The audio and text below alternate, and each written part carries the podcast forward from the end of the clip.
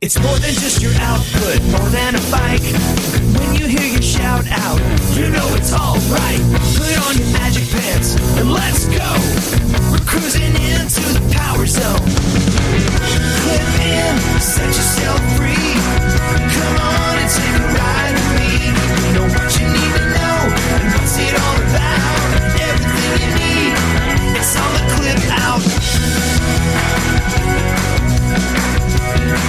Welcome to the Clip Out, episode 57. This is Crystal O'Keefe. And this is Tom O'Keefe. no number. I'm out. You're just out. I know. I we, I'm we out. talked about that last yeah, week. so Okay. moving on. Just just hop right in. Just jumping right in. Okay. Yes. What's on the show? Sure. now I'm all discombobulated. What's on the show, honey?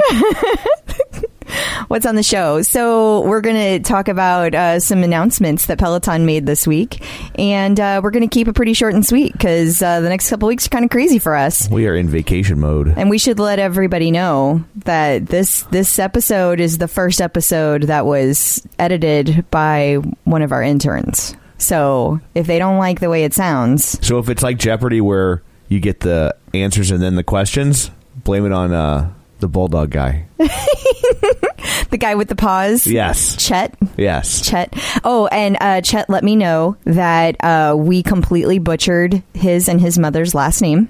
Well, it's tradition. So let's see. Uh, he he sent me a text. Let me see if I can say this correctly. Hang on. Why start now? Right. I know. Did he send it like a phonetic punctuation or phonetic That's the only kind I can pronounce, apparently. Kazalski. Chet Kazalski. We were so off. We were like No, we said- I said- Kazlaski. I said Chet. Yeah. I got my part right. You got your part wrong. Kazalski. Sorry about that, Kazalski family. Love the picture that you guys sent, by the way. Sorry about that, family. Oh, bulldogs. so, is that everything on the show? Yep. Okay, then uh, shameless plugs. Don't forget, we're available on iTunes. You can go there, rate, review, subscribe. Uh, it helps us tremendously. That's why we beg for it every week. Uh, we have a new iTunes review. Would you like to hear it? Absolutely. Uh, this is from Daniel Lee. Daniel, I I don't know. There's only one L, or I'm getting older. Lean forward. I'm squinting. Can you hear it? Anyway, they say, I always look forward to each new podcast. Crystal and Tom have great chemistry and always bring a smile to my face. I enjoy getting all the Peloton news uh, since keeping up online can take a lot of time. And the guests are interesting. I especially enjoyed Peter Shankman. He literally had me laughing out loud. Overall, you provide a very motivating podcast. Thank you for all the work you put into it. Oh, that was Leaderboard nice. name Daniel Lee, but there's or Lay. It's D. Okay, here we go. It's Diane Lee. I blame the font choice of mm-hmm. iTunes. Mm-hmm. Sorry, Diane. that explains why there was one L. I was trying to get Daniel and then into the word Lee. Or, so Well, thank you, Diane. thank you, Diane. Now that we know who you are, that was a really nice review. until I screwed it all up. Tom really needs to go to the optometrist. I don't know what you're talking about. I'll I'd never be able to find it. You're so cute. So, uh, also don't forget, uh, you can find us on Facebook at facebook.com slash the clip out or on our website at theclipout.com. So, uh, there. That's all of that stuff. Uh, let's dig in, shall we? Alrighty. It's time for news of the Pelican. We talk about Facebook stuff a lot, We do. but there's this whole other corner of the internet. They claim to be the front page of the internet, but but we never but we never really talk about them. Yeah, I, I learned a lot. I learned a lot last week about it, but uh, it's it's Reddit. Yeah, I feel I feel like Reddit. I but don't know. you I gotta don't say know. it's sexy. No, it's not What? sexy. It's Oh. just like it's like a secret When you society. whisper it like that. Sorry, I didn't. I wasn't trying to be sexy, but That's when you're the sexiest. when I'm quiet. Well, no, when you're when you're not trying to be. Oh no, I don't like it quiet. okay, stop, stop, stop. So Reddit. Reddit. This yeah. is right up their alley. This dirty, smutty talk. They love this stuff. You know, so it's really interesting. Um, so a, a while back, I was invited to come check out the Reddit community, and I posted a couple of times, but it's a completely different feel than Right. Facebook, and uh, so it's a little discombobulating for me personally because I really enjoy the outgoing and fun interactions I have on Facebook, and Reddit is very, very different than that. So I'm still kind of trying to find my way, Right. You know, but they pointed out to me that that we never talk about it. Peloton never mentions it, and so Right. so I just wanted to make sure that we talk about it. So I I don't know tons about Reddit. Here here's what I know. There's a group called slash Peloton Cycle, and there's about four thousand members. Okay, so like Facebook, you can like like things or heart things or laugh at things, and on Reddit, you can upvote or downvote. And here's what I know: when I post shit, I get downvoted. That's that's what I know. That's what I know about Reddit. I've I've got a couple of upvotes. You know, like Right. la- when I when I posted the John Foley thing on Facebook, and and here here's our here's our big interview, guys. I got tons of interaction on Facebook. I posted on Reddit, and I got downvoted twice Yeah. immediately. And like when you get downvoted on Reddit, it like it suppresses the number of people who will see it. Yeah. And so like if you get downvoted right out of the gate, like you don't you just kind of go away. Yeah. Now, now I did have some interactions though, because I was like, because somebody was like, "Oh, I'm so glad you posted this here because we never get to see anything," and I was like, "Well, I'm glad to post this here, but I don't want to post things that make people mad. So, like, I don't, I don't want to keep posting if I'm only going to get downvoted." And then, and now my upvotes are up to seven. So I don't know how many downvotes have happened since then because you really can't see the difference. You know, it's like once you've been upvoted, it kind of out, it kind of like negates the downvoting. Gotcha. So, um, so I don't know. I've been upvoted a few times, so I don't want to say all. I like. I'm not trying to say anything negative about Reddit. I just don't. It's like a completely Yeah. different culture. It's like, it's like you know how you walk into a party and like everybody's like dancing and having fun and like laughing and doing fun stuff. This is like the opposite of that, and it's like Facebook is a party to me, and Reddit is like I walk into a room and everybody turns around and stares and looks at me and like, do we really want to include this person? That's what it feels like. Yeah, like when you walk into a small bar, Yeah. where everybody knows each other. Yeah, and, and they're like, there, they're "Who's like, that?" What are you doing here? Yeah, they Yeah. all turn around with their shot glasses and look at you real skeptical. Yeah, This is starting to sound hyper specific. Has this occurred? I mean, I go to bars. Wait, but I don't go to bars. When is this occurring? I mean, hmm. Hmm. Hmm. They all, So- it's it's funny from what you said too. It seems like the Reddit people they use the bike totally differently. I think that they a, do, like a very yeah. different relationship with the bike. yeah, because people on Facebook and when we were at HRI, remember when when John Foley announced high fives, how the room went freaking crazy? They loved it. They loved it. Okay, well, the Reddit users don't love it. No. They- they're like they're like, why do I need high fives? Why are you even talking to me? Like, I want to be on the bike and I'm riding the bike. It's it's just a very different culture, you know. Yeah. So I think I think that that's a really good point. I think that they use the bike differently. I think they use social media differently. I think it's very different. But I do think that it's worth noting that there's this entire population out there that like we're not interacting with. So so like if and good thing about Reddit because I've been talking to people who use Reddit a lot, and uh, what they tell me is that Reddit is really good for articles because, like you said, things that are upvoted go to the top, right? So if somebody posts something out there about Peloton and there's a good discussion about it, it gets it gets floated up to the top. What that means is unlike the OPP, on the OPP when everybody complains cuz like somebody somebody says something and then the world goes crazy, Right. And that becomes like the focal point of the OPP because the interaction makes Right. it go to the top. Well, the opposite is true on Reddit because people can comment all they want, but if they're downvoting it as they're commenting, it goes to the bottom. You don't see it. So that's the good side of Reddit, and and that means that the quality articles, the quality discussions are are going to the top, which makes it a lot easier to find things. Like if you're like, wait, why why are my pedals squeaking, or why did this thing happen with my bike? Like you can get to the answer so much faster on Reddit. It's like more streamlined than Facebook is, and the search functions are way better. Yeah, it's also it's just always weird to me that like there's such, and I think this is what people like about it, but there's so little that goes on in the site graphically. Yeah, yeah. Like in that it's like you, you get there initially in the way it's it's the conversations are threaded old school. Yeah, it's just- like a message board. yeah, that it's just like whoa. It's, It's- a little. It, it can be a little disconcerting at first. It is very different. Yeah. Yeah, it is very different. Although I know Facebook is flirting with upvotes and downvotes. Uh, I had- swear I saw that the other day. You probably did because uh, uh, a friend of mine uh, who actually was uh, from my other podcast, Kevin. Uh, Yeah, he was our guy that tried out the bike. Who had never Yeah. tried the bike? Uh, Episode five. He sent me a screen grab of he had. They were like, uh, you know, and it was. It seemed like it was more about comments, up or down vote this comment than an actual post. The engagement on the posts were still the same, but within the comments, you could up or down vote a comment. Interesting. So, Yeah. like, if people were really snarky or mean, you could Right. downvote them and make them go to the bottom. I guess hide it or something. Yeah, Yeah. But um, but it seems like that's still in trial. I have not seen it. It sounds like you saw it briefly. I saw it show up and then it was gone. Yeah. So I, I've never seen it again because I was actually looking for it the other day because there was some some craziness happening on the OPP and I was like, well, I want to you know go downvote this person and I couldn't. Yeah, So but it sounds like that might be coming on Facebook. interesting. So Yeah. I'll have to keep we'll have to keep watching that. So it'll be like Reddit and Facebook collide.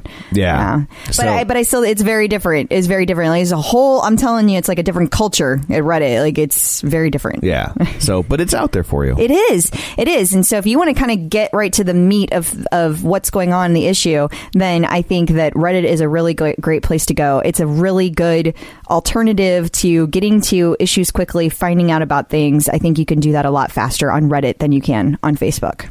So, so Reddit community, we we were talking about you slash Peloton cycle. Upvote that. Man, there is nothing worse than when you buy a pair of sunglasses and then you lose or break them. I, would agree. So what do we do about that? Well, that's where Goodr comes in. Their sunglasses are $25 each, so nobody likes to throw away $25, but it's a lot better than throwing away a 100 or more dollars on a pair of broken sunglasses, right? Yeah, I mean, absolutely. I have to say, that's not my favorite part about Goodr. My favorite part about Goodr is that when I run, they don't slip, they don't bounce, and they're 100% polarized. Um, and they also come in like a million different colors and styles. For your $25, you're not sacrificing comfort, safety, or style. If you want to support the show and pick up a pair, Goodr is giving the Clip Out listeners free shipping on their first order. Just go to goodr.com slash TCO. That's G-O-O-D-R dot com and use code TCO to get free shipping. Goodr offers a 30 day money back guarantee and 100% satisfaction. Find your pair at goodr.com slash TCO and use code TCO to get free shipping. John Foley made some very significant announcements yesterday. Yeah, he was on CNBC. The unicycle is here. It's not a unicycle. No, so we've heard rumors that, and we've seen articles that said that uh, Peloton signed a lease in Manhattan, and it was like some gigantic, like seventy-five thousand. I don't remember the number, but it was a crazy square footage in in in Midtown Manhattan, and um, so rumor was that it was another building for Peloton. So we, everybody was like, well, what's it going to be for? 'Cause we have a tread studio, we have a bike studio. So what's this? Well, yesterday, John Foley announced Podcast studio. that's it. Yeah. That's exactly it. Actually, somebody did mention that on Facebook yesterday.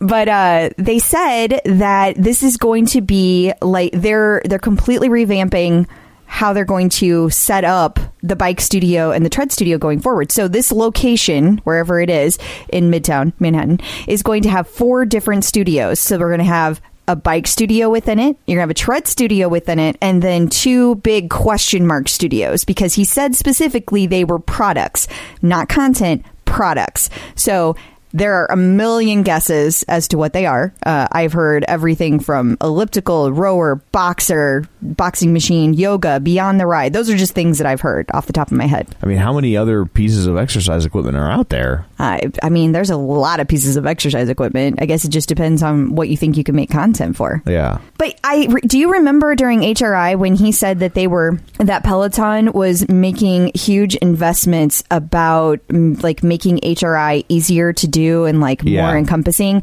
I feel like this is it because this is going to be a location where all four of these studios are going to be in one place. So like imagine how awesome that would be. Like you could go take a bike ride and then go over and do a tread class and then you could go over and do whatever these two question mark studios if are. the if it'll be like modular, like a convention center, to where they could kick down the walls to where it's like maybe typically it's you know a bike maybe the bike studio is next to the rowing machine studio making that up Yeah. The- It's to just- be just a rumor. and but then for hri they could pull all the rowers out, take the wall down, and put in 40 more bikes because those classes for HRI sell out so fast. They do. And so Yeah. that way you could accommodate way more people. Yeah, I, I don't know. I don't know. That's that's an interesting thought.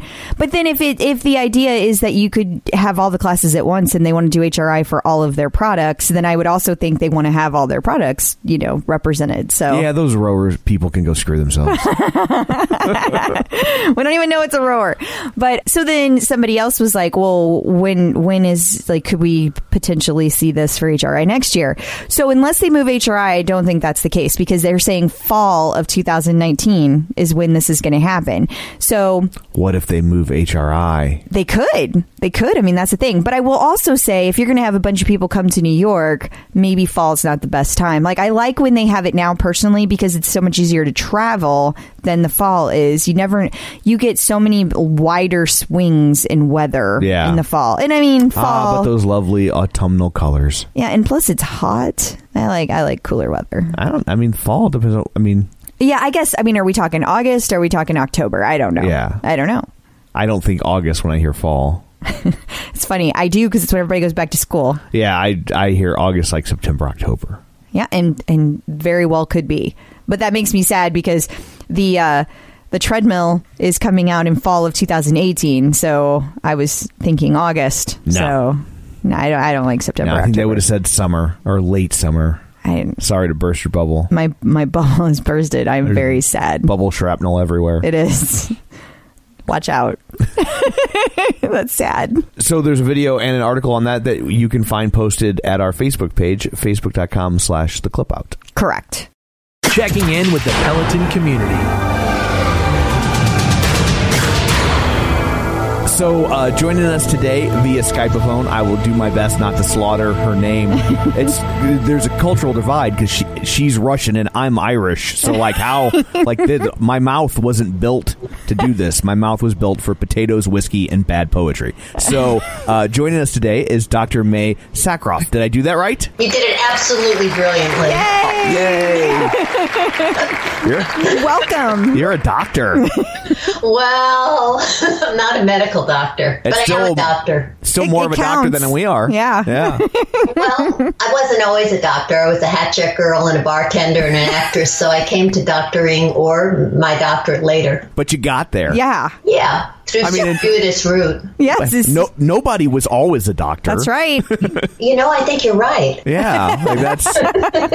it's not like a royal title that's bestowed upon you At It's- birth. Yeah, like it's you got to go do stuff. Do you know what? It's really great. When I got my doctorate, though, it was the first time, you know, I went into a place, and if I said that, people all of a sudden related to me in a slightly different way than I when bet. I was, um, let's say, I was working at Denny's or another restaurant. yeah. So I know a guy who uh, manages a comedy club, and he managed it for years, and and now he actually runs a small theater. But um, he told me once that whenever he is traveling, when he fills out the online form for the hotel, he always puts down that his prefix, like when they ask Mister Mister, he always puts down Doctor, and he's like, they'll never ask you to prove it, and they almost always upgrade your room. They do. I mean, that's absolutely the truth. Even if you look kind of schleppy, they Right.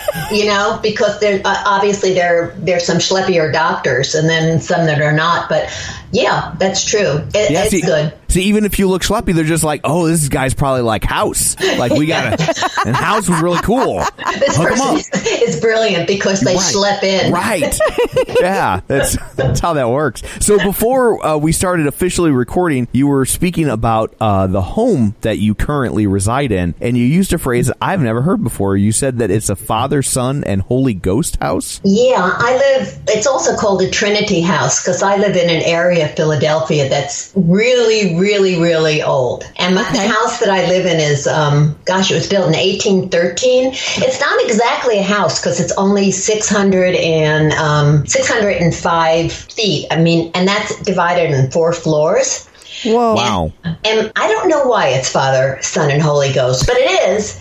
And the, the basement is uh, has a brick floor, and the basement is also the kitchen. And then there's a first floor, a second floor, and a top floor that has a loft. And it's very narrow, so it's it's a tiny house actually. And Philadelphia has streets that are cobblestone, Right. And and this is like, I mean, it's really it's really beautiful. Quite frankly, it's like a brick front, and when you come inside, it, it's got little windy stairs. And because I'm I'm slightly older than most people that might want to live with stairs, I was warned. But I love stairs, so it, it worked out fine. That's that. So I'm still trying to figure out. So do you know why? you- So you don't know why they call it that? Just the three floors? That's I, I think it's see, it's Father. No, it, it's actually three and a half, but it's Father, Son, and Holy Ghost, and I don't know specifically why. It's But only in it is. Philadelphia. I'm I'm looking this up right now. It's only in Philadelphia, Mae, and uh, it says that they are the original tiny houses. So you know how tiny houses are kind of all the rage Right. right, now. Apparently. Trinity houses are the original tiny house, like oh, it, it's super so old.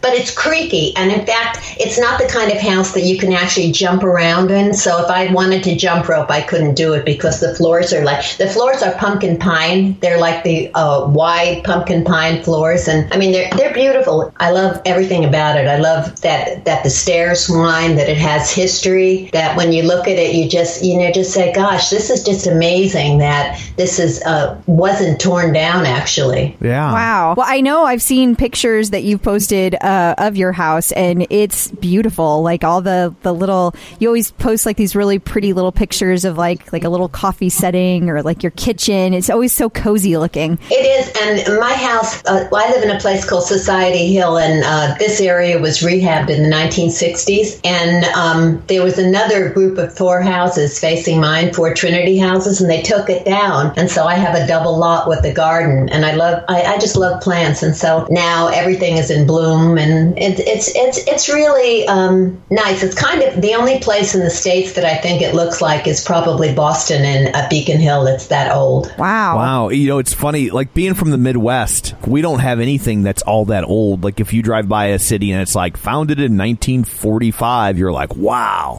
and I, uh, a few years back, I went and visited a friend who who lives in Connecticut, and it was such a culture shock because like everything there was so old, and it was like, what are you making a face for? Your friend, in My Connecticut. friend in His friend in Connecticut. Isn't that What? isn't that Peter Tork? Yes, it was Peter Tork. I was trying not to be that guy. I'm sorry, I was that Oh, person that's for you. yeah, but uh, it was Peter Tork. And so this town he lived in or whatever, it was like on the way there, everything was like founded in 1650. And it was like, I was like, holy cow. And then when we went to his house, he lives in a really old house and, and uh, that like his parents had owned. And, he, and I was like, he's like, oh, I'm rehabbing it. And he's, and I was like, when was this house built? And he, and he, it was like built in like, I want to say it was like the early 1700s. Whoa. And I was like, whoa, is this like a historical landmark? And he's like, oh no, not at all. It's Connecticut. he's like, they're like nothing. Like there's tons of these. Like it's not even a big deal. Wow. I know it, it, it's nice. I mean, I, I walk around the corner and I see the house where the first doctor lived, and there. Um, it's not, it, you know, it's good to see the history that was and the way things are are changing. And the city's nice. It has big parks that you can go to uh, almost everywhere, and rose gardens and things that you know re- make you really appreciate where you live. And hopefully one day, I mean, I've lived, I, I've started schools in different places where the cities have totally been worn down and really dilapidated, and it's sad. So I'm always hoping that we'll do something to rebuild and relove places that have fallen to disrepair. Yeah, and then you'll make them nice, and then people can't afford to live there anymore because all the new money moves in. Well, that's what, that's what happened in New York. That's why I had Yeah. to get my ass out of the city, which is really unfortunate. I was living in Greenwich Village in a sixth floor walk up, which is I loved for years and years and years. And actually, now my daughter is there, but she has what's called a rent stabilized apartment. Sure. And well, well, that means is that the landlord doesn't fix it, and they try to get you out so they can oh. have somebody move in who pays like a, I mean, a fortune. New York is so expensive expensive now. And it, it's sad because, um, I mean, I, I've lived in Greenwich Village for many a year. And when I first moved there as a, as a kid, actually in the 1960s, there were uh, neighborhoods, ethnic neighborhoods, and you could go places and you could get a knish somewhere or you go somewhere else in your little Italy and you get a cannoli. And it was, it, you know, it was wonderful. And you learned so much about people and cultures and languages. And that's pretty much all gone. Yeah, it reminds me of uh, this comic book or graphic novel, if you want to be fancy. Uh, and it was published as a graphic novel by a guy named Will Eisner, who's a really famous comic book writer and author. He and he created a comic strip called The Spirit a long, long time ago. And uh, in comic book world, the their equivalent of an Oscar or a Tony is named the Eisner. Like that's his level of importance. Uh, he did a, com- a graphic novel called Dropsie Avenue, and it's about the neighborhood he grew up in. And I just remembered it was it kind of all took place in the same tenement over like a 70 or 80 year period and it starts as farmland and becomes a tenement. And it's it's interesting because it starts with like the Italians move in and you see kind of Italian life. And then like the Jews move in and the Italians are like oh no the Jews have moved in. And then the and then it becomes a story about Jewish people in this neighborhood. And then they're like the Irish move in and they're like oh no the Irish. And then so they, like you keep seeing like ethnicities leave when the new ethnicities come in. I might have got it wrong. I might have went like Irish Italian than, than Jewish people. But it's uh, it was just really interesting to see like he like sat there and cataloged this neighborhood or this tenement over a period of like 70 years with just the different ethnic groups that would populate those neighborhoods. It was it's a really neat book. No, I think so. I, I, I, I like to share those things with children. Do you know the book The Little House? I do not. That's actually one of my favorites. It's a story about this beautiful little house that lives way out in the country, and she's surrounded by trees, and she's like a happy house. And it shows how the city encroaches, And as the city enroaches, little house gets to be like really well. Obviously, it gets sad because there's not that much sunlight anymore. Right. And eventually, the little house, the city, the city grows so big that all the buildings are surrounding the little house. And she becomes, people walk by her and she's like an eyesore. She looks so bad and sad and she's falling apart. And then one day, the great great granddaughter of the original owner of the little house drives by and she sees the little house. And the next thing you know, the little house is on a truck and she's going out into the country again where she can hear the birds and the trees and oh my god i start crying every time i used to read that to little kids i was out That's funny. You know who I think did, did something similar to that was uh, Warren Buffett. I think he found the house that he grew up in and like picked it up and moved it somewhere. Really? I I think he did. I just thought of the movie Up. yeah, no, it kind of sounded like that too. warren buffett he's uh, god he's does, where does he live does no he doesn't. he lives in omaha Somewhere in the Midwest. Yeah, Yeah. like somewhere real. Like he's very like low key. yes. i know i know i So- remember him talking about his secretary paying more taxes than he did Well, at least he was complaining about it. Like he wasn't like, "Ha ha." I he was like, he was like, "This is not. awful." Yeah, he's like, "This is dumb. It shouldn't be like that." Yeah. So, Mae, I, I have to ask, how did you come across Peloton? How did you find it? Well, actually, I've been spinning for years and years and years and bike riding. And I always had, um, not always, I mean, when I was in my 20s, I worked in, in nightclubs and so I was dancing. But when I was sort of changing professions, I always loved to bike ride. So I had an indoor bike and then I had a, a, a road bike. And basically, I, I had gone to spinning classes since uh, they started in 1995. And I was a certified spin instructor, although I never taught because I think I'd be a lousy spin instructor.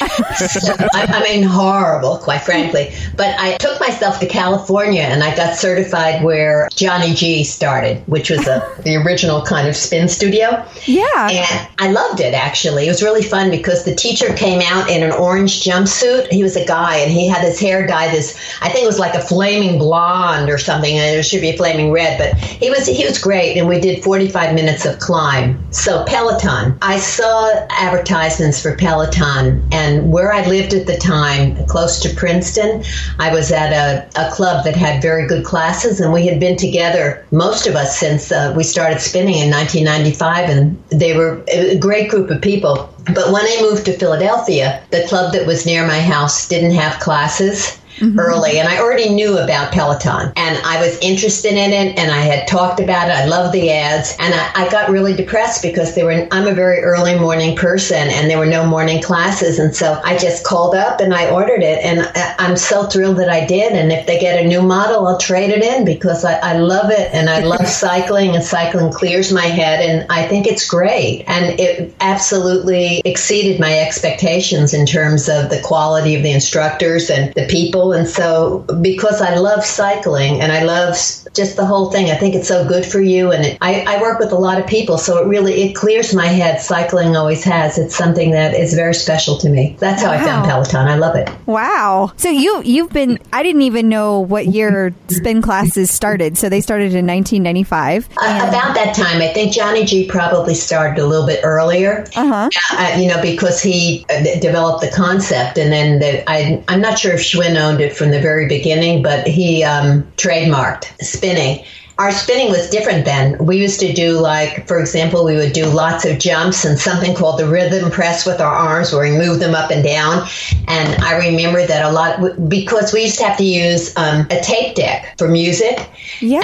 Mhm, We did, and I remember that we, we did a lot of rolling down the river, Tina Turner, and we did um, Grease Lightning, and bouncing and bouncing, bouncing, bouncing, bouncing, bouncing, jumping. What people do now, and I remember in the club that I went to, we even had water pistols because we were sweating, and we would shoot the water pistols at each other. and I, I, I, the, the gym, uh, the owners of the gym didn't like that. You know, it was wonderful. And I think the great thing about the spinning classes were everyone could do it. Uh, Right. People, you know, people felt threatened by some of the other classes, the aerobics classes that they had at the time. But there wasn't, uh, you know, any age. They, you know, they didn't let really young kids, but anyone could really get on a, bi- a spin bike and uh, have a good experience. So was were there any uh since you've been doing it for so long, were there any weird besides the water guns, which is great. Uh I picture you filling yours with vodka. Like no, no. But, they, but you know, we had it was just a community. I mean, if Right. people had a birthday, you'd have the big balloons. And one of my favorite instructors was in the reserves, and he went off to Iraq, and we had um, we wrote to him, and we put up um, all kinds of signs so we could follow what his uh, tour was like. And then, uh, if any of us, we would actually do put everything had to be improvised. If it, when the Tour de France was, we would take it along with the bike riders, but on our spin bikes. Um, so you know, it, it was a very um, where I was living at the time in Bucks County. There are lots and lots and lots of uh, road cyclists as well. So I think it was a group of people that really um, enjoyed both indoor and outdoor cycling. So, so it, it was great. People, uh, you know, kept with it over the years, over over the many years. when you said you did it with the Tour de France, I'm like, you invented virtual reality. Kinda. Uh, well, not me, but the the, the the spinning instructors did, and they wore. I mean, not like the Johnny G, but one of my favorite instructors, who I love with all my heart. She rode in Switzerland, and we were in touch with her as well. And she would come in with like a very hardcore black spinning outfit. I mean, a cycling outfit that looked tremendously sexy, and she and, and she was very well prepared. It was her homework, so she would do the ride of the Tour de France that they were doing, but we would change it honestly because you know they're on a different route. I had actually in my youth I had bumped into the Tour de France one time, literally because I was on the same street as they were riding by. But nevertheless, it, it, it was great. You know, just it's kind of like putting up um, a, a big poster board. Wow. Let's just walk down the street. Oh, there's a Tour de France. There they go. Yes, that, that was exactly like. Honestly, it was just like that. It was like, what is that? Oh, that's the Tour de France. Oh my goodness, there it is. and you're and you're right there, like when they kind of invented spinning. You're you're kind of like Forrest Gump. You're just like right there at all these. Yeah, I mean, no, I, it, it was spinning was like really um, because you could do it if you live in a cold climate. Obviously, you can't go out too much during the winter. Sure. And so um, the the and the the general group of people would change over the course of the year because during the winter we'd get the real heavy duty road cyclists, and And then during the summer, the teachers, because the teachers have to be at work at seven, so a lot of times they couldn't come during the school year except for on holidays. So it was a revolving group of people that you got to know that were spinning. So when Peloton, when I was living in Philadelphia and there was no club near me, I mean, Peloton was wonderful and it took the place gradually of that uh, community that I belonged to for so long that I'm actually still in touch with. Wow. So, doing over all that time, did you, have you seen any like spin fads come and go? Like everybody ride backwards, or Well, I, I think that a lot of actually, I I just joined the uh, indoor cycling. No, I think it's yeah, I think it's something some kind of web page where everybody's doing the same crazy things that we did when we were uh, listening to Tina Turner, which was jumping all over the place. One of my first spin teachers was a ballerina from uh, Stockholm, so she was like doing ballet exercises. So you know, in in essence, I I think there was always there were always two different kinds of spin instructors. There were those that did indoor cycling, let's say uh, uh, like Christine, who were actually actually cyclists and loved it. And then there might be people who came from a more dance background. And there was always because I belonged to a really good club, there were always enough people who liked and appreciated both different kinds of instruction. So basically, I don't think it's changed that much. It just got much more sophisticated. You don't have to a, a lot of times in the early days, let's say somebody's tape didn't work or they forgot to bring something, there would be those kind of issues, technical issues that happened. But um, now, I mean, it's just so much more sophisticated and technological, and people, our costumes were homemade. They weren't like some fabulous things like Robin might wear or somebody else might wear. So I think it's great because I, I really do believe it's something that's good for everybody, people my age and people that are quite young. And I don't think there are many activities that people can do where you don't necessarily have to, I, I don't want to say be skillful, but where you can enjoy yourself and you can achieve a good, a good fe- a feeling of self worth. That's interesting. So, do you do you still do any kind of outside bike riding? Um, not so much now. I'm, I'm getting back my bike. It depended on where I lived. I've, I've done bike riding myself. I took myself to Ireland and I drove around Northern Ireland, actually. And I, I volunteered at an orphanage in Vietnam once and I bike ride by the Red River and I, I got bikes for the kids. So I've ridden quite extensively in different places. And always when I was in New York, I rode at Central Park. But now in Philadelphia, I'm waiting for my bike to arrive. But it, it beca- it's become a lot more dangerous Yeah. and um, and I was never like I'm not a, a person who's I'm not a, a really competitive person in the sense that I just always com- I just enjoy myself, and because I work with people, um, bike riding is just something special. It's kind of like my own meditation in a way. So no, I don't ride that much outside, but my bike is still where I was living before, and my friends are supposed to bring it to me soon. But I, I spin a lot of times on the Peloton, about five times a week, five or six. Wow. So, how how long have you had the Peloton now? I got it in about November of 16. It took a little while to get it adjusted. hmm That's when I got it. hmm Cool. so uh, so so far I've heard you mention France, Vietnam, Ireland. So I'm curious, like, what do you do that affords you the opportunity to go to all these different amazing places? Well, I, I did different things. I was a, an actress when I was a teenager. So when I graduated from high school, I went to um, an acting program in Pasadena, Pasadena Playhouse. Okay. And then from there, I went back to New York where I was a waitress and I studied acting. And then I saved money because I wanted to see Europe because I always had to work. So I saved $108 and I took a freighter to Casablanca. And then I hitchhiked from Casablanca to Berlin because I had a friend that was working for an opera company in Berlin. So then I got a job. I started working in Berlin as a hat check girl, which is no longer a profession. And I worked in nightclubs and then in a bookshop. I stayed in Berlin for six years. And then I went to Paris and I sold the New York Times on the street in Paris. And then my brother was an art director in Hollywood. So I changed professions and I came and started college when I was 28. So I went to school in Santa Barbara and then I started working for University of California, even though I wasn't really very experienced. So then I moved to San Francisco for school, back to Greenwich Village. Then I lived in, I don't think I'm, I think I'm remembering everything. It was just work. Then I lived in Princeton because I started a school. So basically, I've traveled. Vietnam was in 1996. Um, I was like one of the first people um, to be able to go to Vietnam and teach English, and that Wow. was that was why I was there. I was there for an orphanage. Ireland, I went by myself and I rode around because I, I had uh, a guy I was dating knew the people from U2, so I had a ticket to go to a concert that was combining Northern and Southern Ireland. The war was still on there. So Holy I- cow.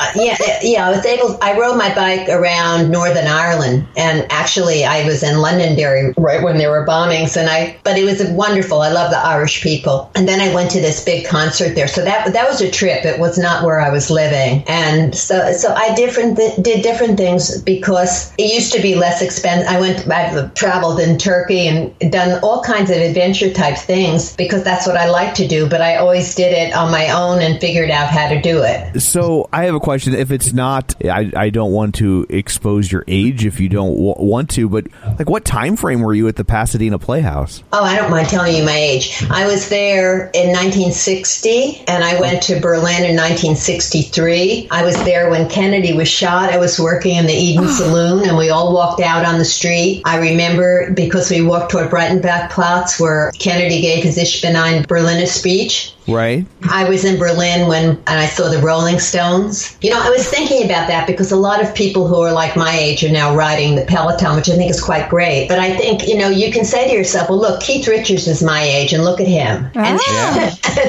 and then you say, and there's Patti Smith and, and Paul McCartney and Mick Jagger. There's a there's a hell of a lot of baby boomers that are really just normal people. And we're, Right. just- we're a bit older, but we're still the same kind of I mean, if you had that kind of orientation, I mean, I don't think I've changed that much. I'm just old, but I'm not I'm not all that different. I was always kind of a, a whoever I was. I was just like a normal to myself. So I was thinking about that. So yes, I was in California a, a long time ago, and I was in Berlin, an absolutely amazing time because the the city was still divided, but you didn't have to be in the military to live there, and so there were people, the most amazing people. There was so much theater and arts, and it was it was a wonderful, wonderful time. The same, and it didn't cost anything. You know, you can't go. I, how can you travel on a freighter to, to Casablanca on 108 dollars? It's oh, you can't do that. Th- No, you're, you're right. You, you cannot. You cannot do that. So I'm I'm a big movie buff. I host another podcast that's all about movies. So I hate to keep circling back to this, but the, I, I don't know if Crystal really fully gets the Pasadena Playhouse is a big damn deal. It's it it was dubbed the Star Factory. Like Dustin Hoffman, Gene Hackman, Nick Nolte, Jamie Farr. Oh, my Eve goodness. Arden. It is just a cavalcade of big name, big damn deal actors so and Mae, did you get to meet any of any of these Oh, people? Yeah, because I worked with stars when I was a teenager, and then I did at Pasadena Playhouse. Then I studied with Bill Hickey for uh, who was one of the William Hickey, one of the, oh god, he's one of the best acting teachers in the country. And I studied with Elaine May. Um, Oh wow, I- Elaine she- May, like she's wonderful. comedy genius. She, uh, she, I, like You're yeah, blowing I Tom's am like mind right I'm now. a comedy nerd, and so like I, like Elaine May she, uh, is was like probably was probably directed like was the first like female director that had like major hits. Like she was she's a big deal. She's a big damn deal. Well, she, I mean, her life was, she had a very difficult childhood and she was a, as a very, well, when I, I said, I love her. I mean, it was great. I was in acting school then and I was in an advanced class and my teacher was um, William Hickey, who he was in Prizzi's Honor. I don't know if you remember him, but he's one of the best acting teachers in the country, probably ever. And Elaine, he had an accident and Elaine took over the class and we worked, I worked on a scene from Tennessee Williams called I, either Hello or Goodbye from Bertha, where I played a syphilitic prostitute, I think. and I had to do a lot of studying for that. But she was such a disciplined person, and we kept on going over the scene over and over again. And I really appreciate her because I learned a lot about in my own work what I do is I really don't. I'm a person who does. I, I'm willing to give people a lot of time. And our classes would go on for many, many hours. And she, she would come home. I was living next door to the studio on Bank Street in the village. And she would come over and we would just keep going. And every little nuance of a, of a scene she worked on, it was really a, a great pleasure, honestly, that I was just very, very fortunate. And I, again, it wasn't terribly expensive to take those classes. Wow. That's amazing. Wow, you've had quite the fascinating life. We're, we're just scratching the surface of all the things you've done. This is amazing. I'm so jealous of all the cool things you've done. Well, I, I honestly think people should just follow their heart. I mean, with the kids that I work with, and things happen. I mean, you obviously it's a little bit different now because it's it is so expensive. But I see amazing things with the people I work with. Once once you're open up to being who you really want to be. I mean, unfortunately, we put so many restrictions on people. I mean, I was lucky and unlucky. I didn't have a very good home life, but I was free, and I took advantage of that freedom because that's what I knew. And I think we all have gifts in different ways. We just have to acknowledge what they are and and go with it. so, what do you teach now?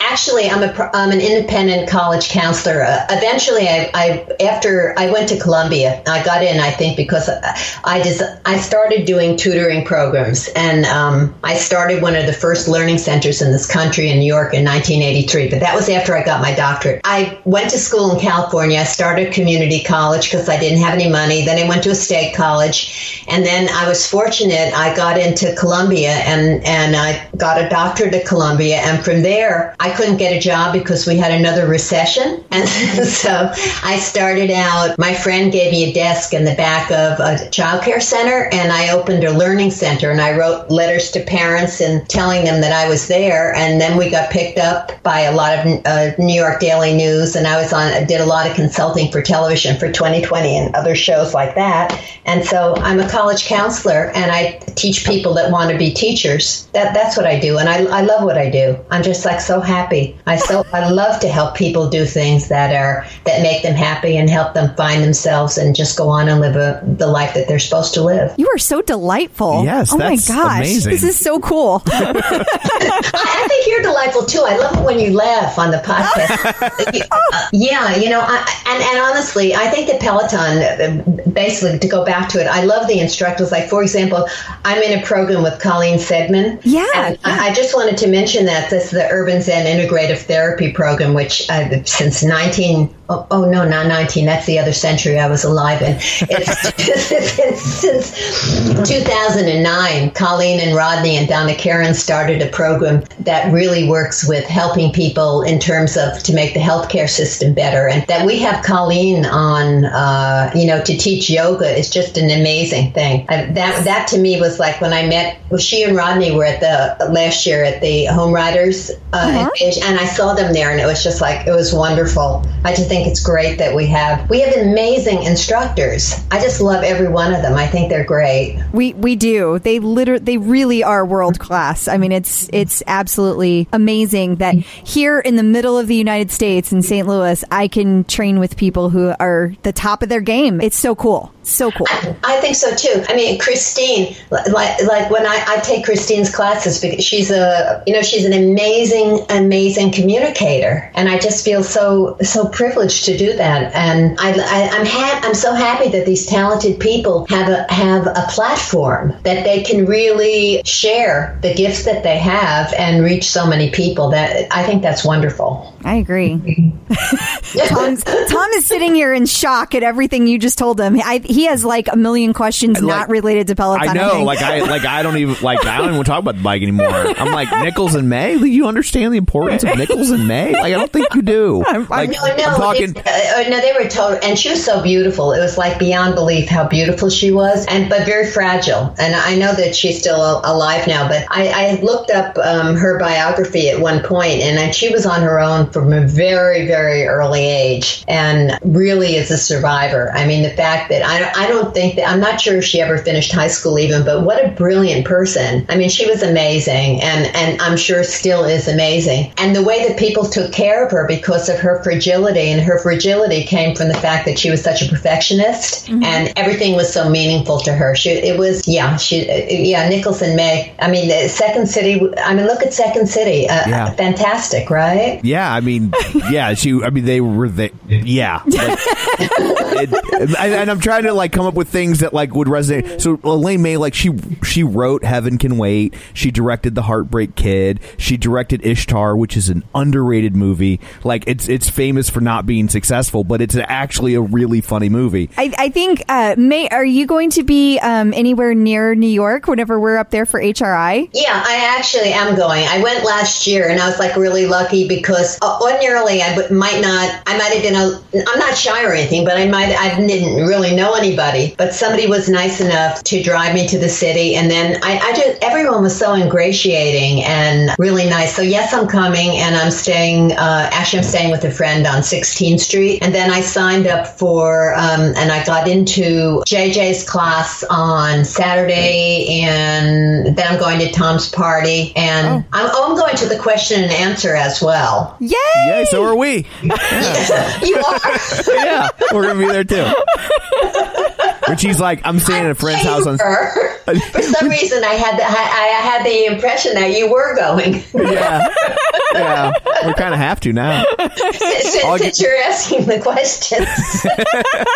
All I could think when she's like, "I'm going to stay at a friend's house on 16th Street," I'm like, and it's probably like Keith Richards, just and everything else. Keith Richards lived where you know. Was, uh, you probably would appreciate this, and I haven't thought of it in a long time. Keith Richards lived right where Tower Records was, and I haven't thought of Tower Records in years. And then a friend of mine rem- reminded me that we used to have shop record shops. Oh yeah, Oh my goodness. A Tower Records used to browse Tower Records. It was like really fun, and they were everywhere. I mean, and uh, I, I heard that whoever owned them went bankrupt, which is what usually happens in our culture, unfortunately. Anyway, uh, yeah, that's where Keith Richards lives, I think. But I like, I like Keith Richards. Richards. I really respect him. I respect his decadence. I respect the fact that he's a survivor, and um, I think he's great. I mean, why not?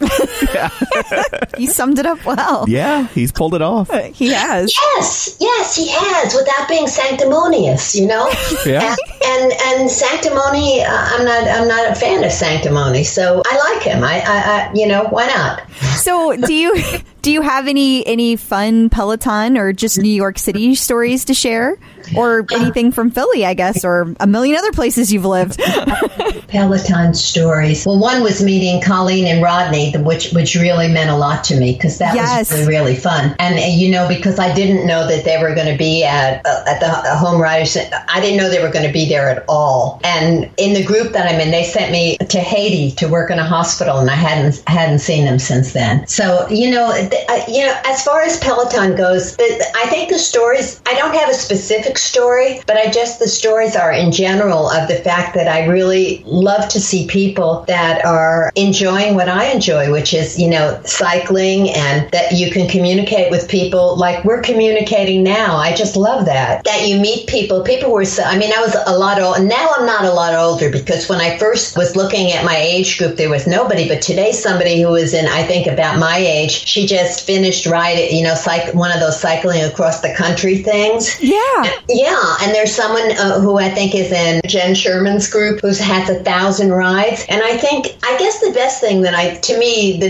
the major thing is I like to see people that are doing what they want to do and they have a vehicle for doing it, and I I just think that you know sometimes people complain a little bit, but they're so fortunate that they're able to do this. Yes. and, and that it's it's you know lose weight, get six packs, do this, do that. Who knows about that shit? Quite frankly, but you know, I mean, you know, I, but I think we should be grateful that we can have the experiences. So yeah, I love I love the Peloton. I do, and you know, it's I guess one thing that I that really touched me actually was uh, Jennifer Jacobs. I take her her classes quite frequently, and it was her birthday. Uh, I think last week. Yes. and she mentioned something when I my mother died when I was six years old, and she I think her father died when she was very young, and she's such a sincere person, and she said that this was a very special birthday because this was the birthday the year that her how old her dad was when he died. And so it was very meaningful to her. And that was such an intimate sharing across people that you've never met. Yes. And I thought about that because I had the same feeling when I reached the age that my mother died at. And I said, you know, I really respect this woman is amazing because she's she's so competent and she knows so much. I see like her beyond the ride. She's just I mean, mm-hmm. she's young, but she just is so knowledgeable. And I say to myself, gosh, she's sharing this beautiful moment with people without having any embarrassment or without any guile. So to me that was like a really special moment because it was sharing something that others who had similar experiences would really understand. So that that was very special to me. Wow, what a really nice moment to share. Thank you for thank you for sharing that moment with with people who may not have had a chance to ride with JJ yet. So that's that's a great thing to share. Oh, they're wonderful. Uh, they're, they're, the instructors are wonderful. They are. They are. So I don't have have we touched on what her what your leaderboard name is? Have we? I always feel bad when I Oh, ask okay. and people like my I already said it. My leaderboard name is actually May May, spelled M A E M A Y, and that's because I never had a nickname, but people who li- loved me used to call me May May, and I never told them that. So I figured it was a special name, and I did have other names before, but I always forgot them. So I figured that since I wouldn't forget this one, but I'm not very good at remembering passwords. So I, and I, I, I got logged out of Amazon today. Oh my gosh! And I, you know, so I figured I better take something that I'm going to know because otherwise I can't use my dog's name again. I can't talk about, you know, I can't use some curse words as my password because I reached the end of the line. So, so that, that's what my that's what it is. Advice for new for new people. When I first got my bike, what I did was that I, I did the beginning introductions and then I previewed the instructors and I read about them and um, I took classes and I, I think I think it's really good to find out for actually for yourself and you know there's ju- there are just so many riches and you keep changing so I think it's good and since I've been spinning such a long time I didn't have a lot of trouble with the seat or with the squeaky pedals. Mm-hmm. You know for other people I, I think you should wear bike pe- I guess I would tell them get bike shorts, you know, get padded bike shorts. That's probably a good idea for most people. Yeah, that's what I would tell them. That's a good one. I, I don't think we've heard that one yet. No, but we people always haven't. complain about. I shouldn't say always, but you see that complain a lot from people about when will my butt stop hurting. Yeah. That, But will stop hurt, and you can you put cream on it for God's sake. That's what cyclists use, and you just put. Um, there's lots of things that you can do to prevent that because you can really get hurt, quite frankly, if you if you don't take care. So it actually, it, this is cycling. So even though it's indoor cycling, you still are on a bicycle. So a good idea is to follow what cyclists use, and that would be that would be it. And they and they don't look that bad. I mean, you don't have to worry, and no, you're at home. You're by yourself. Right. That's the yeah. I get not one to look silly in class, but you're all by your lonesome. I You care. know. So, so I mean, I, I think it's it's a good idea probably to get bike shorts. I will also say, the older I get, the less I give a shit what people think. You know what? That is completely true. That is so true because why should you? yeah. Yeah. And it's not. people. No, if people are going to be talking about other people, or if they take that much time to give a shit about other people in a negative way, then there's something the matter with them. They're not busy enough with their own life. So I don't either. And besides that, I, I never did, quite frankly, because it's a waste of time. it is a waste of time. Yeah. You I know, I it- get I get sucked into it all the time. I mean, I think uh, I'm getting better I about think a lot of people do to some degree. Yeah. But I, you know, but I always kind of look at it as like, well, I mean, I'm I'm happily married. What do I? I got no other reason to really care about stuff. I'm like, as long as I come home and you're still here, I don't. What do I care? People, what people think. But it's not, you know, it's really nice, you know, you, you just appreciate people who are different and don't, uh, I mean, it, and people are trying, most people are trying and you have to give them a chance. And sometimes, like, for example, on the, the Peloton page, when people are mean because they're anonymous, that's, that's silly. And so, Yes. Yeah. uh, I mean, it, it's silly. And I, I guess they would be like that anywhere. And they have this forum where they can sometimes be negative. But I, I, I, I would just brush it aside and say, you're being silly. I uh, it's uh, it's something I I heard Dr. Phil say once, but it's a great saying. And he said he's like you wouldn't worry about what people thought of you if you realized how seldom they did. Yeah, I mean, And it's and it's true. I mean, and honestly, you know, because I work with so many kids, and I really want to affirm them so that they have happiness. And we have a lot of anxiety that kids are faced with right now because there's so much pressure on them. And I, I, I really try to assuage that and let them find out who they are. And because I've done my work now, I started my learning center in 1983, so it's many years, and I'm still in touch with a lot of my students. And I've seen wonderful things happen because I've seen people, the more true that they are to themselves, whether it's very eccentric, very conventional, very whatever it is, they really have gone on to live interesting lives. That is, I mean, I think there's so much truth to that. Like I, you you like what you like, Yes. you know. Yeah. So, um, I guess that we're approaching the end of our conversation. I guess where can where can people find you if they would like to, or if you would like them to? Oh yeah, no, I have a website. It's under my name, Mae, Mae Sakharov, and I have a lot of articles that I've written because I've been a, a columnist. I, I love to write, so if people want to read things about education or about life, they can find me there. And also my Facebook page. Um, I'm on Facebook. I'm not really on Twitter, but I am on Facebook, and I I do share things a lot of times about education, or I write things, and it's not. I mean, I know that all your information is stolen, but I, I knew that it was stolen so long ago that personally I don't give a damn. Come on. Yeah, that's always been my take is that it's like, you know, did you not know that they were watching you? Like I thought, Did you not know? like that's that's a secret. I mean, I, I- I remember us being perplexed some years ago when people would ask for our social security cards. You know, that our, our social security numbers were getting out and all these kind of things were happening. I mean, we haven't been anonymous for so long that uh, I don't know. Yes, I- but people can find uh, me on my website, and I'm just going to keep on spinning because I like it. That, Well, that- good. Good for love it. you. Guy, you know when you talk about social security number, Crystal, you're probably too young to Nope. remember this. I remember they were on checks. They used to you used to write them on your check. Some people you would get them pre-printed Yes. on your check because you got asked so much. You would just print it right on your check. I do remember that. I do. I whenever I worked in the grocery store was about the time that they stopped uh, they stopped doing that and they they started phasing that out. Yeah. And and then you couldn't and then they took them off of the driver's license. yeah, for a long time, the Missouri driver's license, your driver's license number was your social. Yeah. No, yeah, all see all these things. I mean, so many, so many of these things have happened. I mean, when I was traveling, like for example, I snuck my dog on Icelandic Airlines. I had a pug. You could do things that were very, very outlandish. And you you just can't as much anymore. But that doesn't mean that people can't have fun and they can't be creative and vibrant. It's just different, and I guess all times are always different. So you you just figure out how to do it in your time. That's right. I saw that.